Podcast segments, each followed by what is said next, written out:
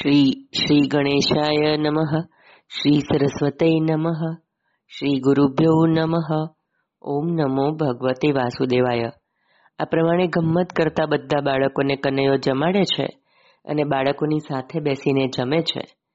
જીવ જ્યારે સર્વસ્વ છોડી પરમાત્મા સાથે પ્રેમ કરે છે, પોતાનું અભિમાન છોડે છે, પોતાનો જીવ ભાવ ભૂલે છે, ત્યારે ઈશ્વર પણ ઈશ્વર ભાવ ભૂલી જાય છે અને જીવની સાથે રમે છે. જીવ અભિમાનમાં હું પણ રાખે જીવ માને છે કે હું શાસ્ત્રી, હું પંડિત, હું જ્ઞાની, તો ભગવાન તેને કહે છે, હું તારો દાદો છું. તને મારી નથી પડી તો મારે તારી શું પડી છે? પરમાત્માને પ્રસન્ન કરવા હોય તો તેની પાસે બાળક બનીને જાઓ. આ ભોજન વખતે ભગવાન કેવા શોભતા હતા.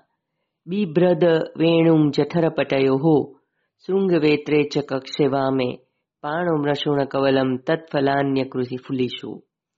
તિષ્ઠન મધ્યે સ્વપરિશુહૃદયો હાસ્યન નર્મભિઃ સ્વહે સ્વર્ગે લોકે મેષતિ બુભુજે યજ્ઞભૂકુ બાલકેલિહિ એ વખતે શ્રી કૃષ્ણની છઠા સર્વથી નિરાળી હતી તેઓએ કમરની ભેટમાં વાસણી ખોસેલી હતી સિંગ અને લાકડી બગલમાં દબાવ્યા હતા ડાબા હાથમાં ઘીવાળો દહીં ભાતનો મધુર કોળિયો હતો અને આંગળીઓમાં ખાવા લાયક ફળોના અઠાણા દબાવી રાખ્યા હતા. ગોપ બાળકો એની ચારે તરફ ઘેરીને બેઠા હતા અને તેઓ જાતે સર્વની વચમાં બેસીને પોતાની વિનોદભરી વાતોથી પોતાના સાથી ગોપ બાળકોની સાથે બેસીને આ પ્રકારે બાળલીલા કરતા કરતા ભોજન કરી રહ્યા હતા. સ્વર્ગના દેવતાઓ આશ્ચર્યચકિત થઈને આ અદ્ભુત લીલાને જોઈ રહ્યા હતા. મનથી આ લીલાના દર્શન કરો, આ વૃંદાવન છે. આ યમુનાનો કિનારો છે. આ વૃક્ષો ફળના ભારથી નમી ગયા છે. ભગવાન ગ્વાલ મિત્રો સાથે ભોજન કરવા બેઠા છે. આવી ભાવના તો કરો. ભાવનાથી ભક્તિ ફળે છે. વૈષ્ણવો મનથી વૃંદાવનમાં રહે છે. તમારું તન ગમે ત્યાં હોય, પણ મનથી ઠાકોરજીના ચરણમાં રહેજો. ખાવું એ પાપ નથી. ભગવાને અન્ન ખાવા માટે બનાવ્યું છે. ખાવું એ પાપ નથી, પણ ભગવાનને ભૂલી જઈને ખાય. ભગવત અર્પણ કર્યા વગર ખાય એ પાપ છે. એકાદશી હોય તો ઘણા કહે કે મારે આજે ઉપવાસ છે. હું કાંઈ લેતો નથી. પછી કોઈ આગળ પાછળ જાય એટલે ફાકડા મારે છે. ખાવું એ પાપ નથી, બીજાને છેતરવું એ પાપ છે. આ પહેલા અગાસુરને ભગવાને આપેલા મોક્ષને જોઈને બ્રહ્માજીને આશ્ચર્ય થયું. તેમને થયું કે મનુષ્ય રૂપે લીલા કરી રહેલા ભગવાન શ્રી કૃષ્ણની બીજી મનોહર લીલા જોવાનો વિચાર કરીને આ કનૈયો છે કોણ?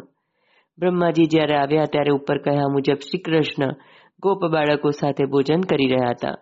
આ વ્રજ બાળકોમાં એક બ્રાહ્મણનો છોકરો પણ આવતો હતો. તેનું નામ મધુમંગલ. મધુમંગલ સાંડિલ્ય ઋષિનો પુત્ર છે. શ્રી કૃષ્ણ મધુમંગલને કહે છે કે, તું રોજ અમારા ઘરનું ખાય છે, પણ તારા ઘરનું મને કોઈ દિવસ ખવડાવતો નથી. પવિત્ર બ્રાહ્મણના ઘરનું ખાવાથી બુદ્ધિ પવિત્ર થાય છે. એટલે શ્રી કૃષ્ણે મધુમંગલના ઘરનું ખાવાની ઈચ્છા કરી. યશોદાજીએ શાંડિલ્ય ઋષિને કહેલું, તમારા બાળકને રોજ મારા ઘરે જમવા મોકલો. મધુમંગલ રોજ જમવા આવે છે. યશોદાજી તેને ખૂબ માન આપે છે. આજે કનૈયો મધુમંગલની પાછળ પડ્યો. મને કોઈ દિવસ તારા ઘરનું ખવડાવતો નથી. મારે આજે તારા ઘરનું ખાવું છે. મધુમંગલ દોડતો મા પાસે આવ્યો છે. માનું નામ પૂર્ણમાસી. મધુમંગલ માને કહે છે, આજે લાલાને આપણા ઘરનું ખાવું છે. જે બનાવ્યું હોય તે આપ. પૂર્ણમાસીને આનંદ થયો, પણ ઘરમાં કાંઈ રસોઈ બનાવી નથી. શાંડિલ્ય ઋષિ સવારમાં બ્રહ્મ મુહૂર્તમાં ઉઠતા, પણ રાત્રે આઠ વાગે તેનું નિત્ય કર્મ પૂરું થતું. પ્રાતઃ સંધ્યા ગાયત્રીની ચોવીસ માળા, પંચાયત અને દેવની પૂજા, પંચદેવોને અભિષેક તથા વિશ્વદેવ યજ્ઞ, હોમ, તે પછી મધ્યાહન સંધ્યા, તે પછી વિષ્ણુ સહસ્ત્ર નામનો પાઠ, ભાગવતનો પાઠ તે પછી એકવીસ હજાર ભગવાનના નામ જપ. ત્યાં તો સાંજ પડી જાય. જમવાનો સમય પણ ક્યાંથી મળે? એવા તપસ્વી બ્રાહ્મણને ખાવાની ફુરસદ નથી. એટલે રાત્રે એકવાર ફળાહાર કરતા. એકવાર ભજનમાં આનંદ મળી જાય તો પછી સંસારનો આનંદ ફીકો લાગે છે. આ જીવને ભજનમાં આનંદ મળતો નથી, એટલે તે બીજા વિષયોમાં આનંદ શોધવા જાય છે.